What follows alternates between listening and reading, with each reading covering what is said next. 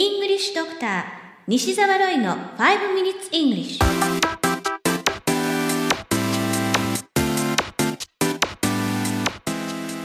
Good morning everyone こんにちは English Doctor の西澤ロイです5 Minutes English このコーナーは朝の5分間で気楽にそして楽しく英語のポイントを一つ学んでしまおうというコーナーです毎回面白いもしくはびっくりするような海外のニュースをご紹介しております。今回のニュースは昨年2015年9月のもので恐縮ですが中国からです。湖南省で恐怖の吊り橋が完成しました。絶壁の渓谷を結ぶこの橋は高さ約180メートルそして長さは約300メートル。下を見れば足がすくむこと間違いなしですね。しかしそれだけではありません。もともとこの吊り橋は木製だったのですがなんと全てガラスの床に作り変えられたのです。そう床が透明ですから遥か下の方までよーく見ることができます。床のガラスは通常のガラスの約25倍の強度を誇るそうですが怖すぎですねこのニュース記事の英語のタイトルは China opens terrifying glass bottom bridge in Shenyu's High Park China opens terrifying glass bottom bridge in Shenyu's High Park 中国の公園で床がガラス製の恐怖の橋がオープン CNN のニュース記事からご紹介しました今回取り上げたい英単語はガラスなどを意味する glass 日本語ではガラスという言葉とグラスという言葉がありますが英語ではどちらも glass ですね。では2回発音してみましょう。リピートしてください。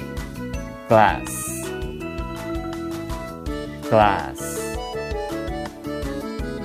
なお。L の発音方法が怪しいという方はバックナンバーで2回目の放送を聞いて L の正しい発音方法を練習してくださいね。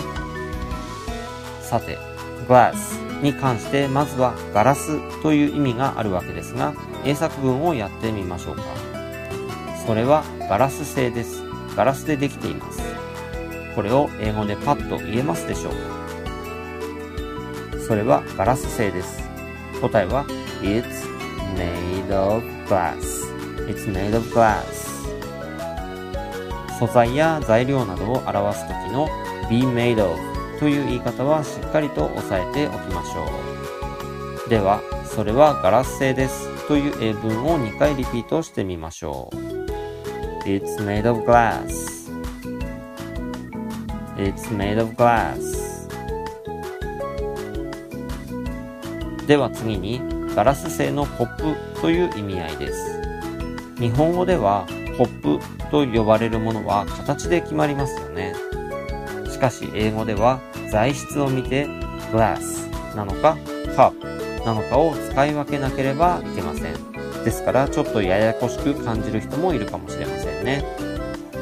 まずガラス製のコップはもちろんグラスそして飲食店などで割れない透明なコップが使われることってありますよね。それもグラスと呼ばれます。プラスティックグラスとも言います。しかし、紙コップは英語で paper cup と言います。また、紙ではなくプラスチックが使われた使い捨てのコップもプラスティックカップのように言います。ですから透明だからグラスというわけでもないんですね。では、紙コップを2回リピートしておきましょう。paper cup paper cup そしてプラスチック製の使い捨てのコップもリピートしてみましょう。plastic cup plastic cup You have been listening to 5 Minutes English お届けしましたのは、イングリッシュドクター西澤ロイでした。このコーナーのバックナンバーは YouTube、YouTube と Podcast、Podcast で公開していますので、ぜひチェックしてみてください。それではまた来週お会いしましょう。See you next week. Bye bye!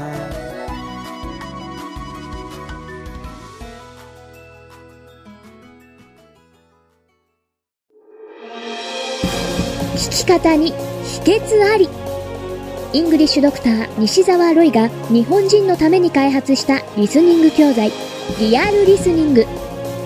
誰も教えてくれなかった英語の聞き方の秘訣を教えます。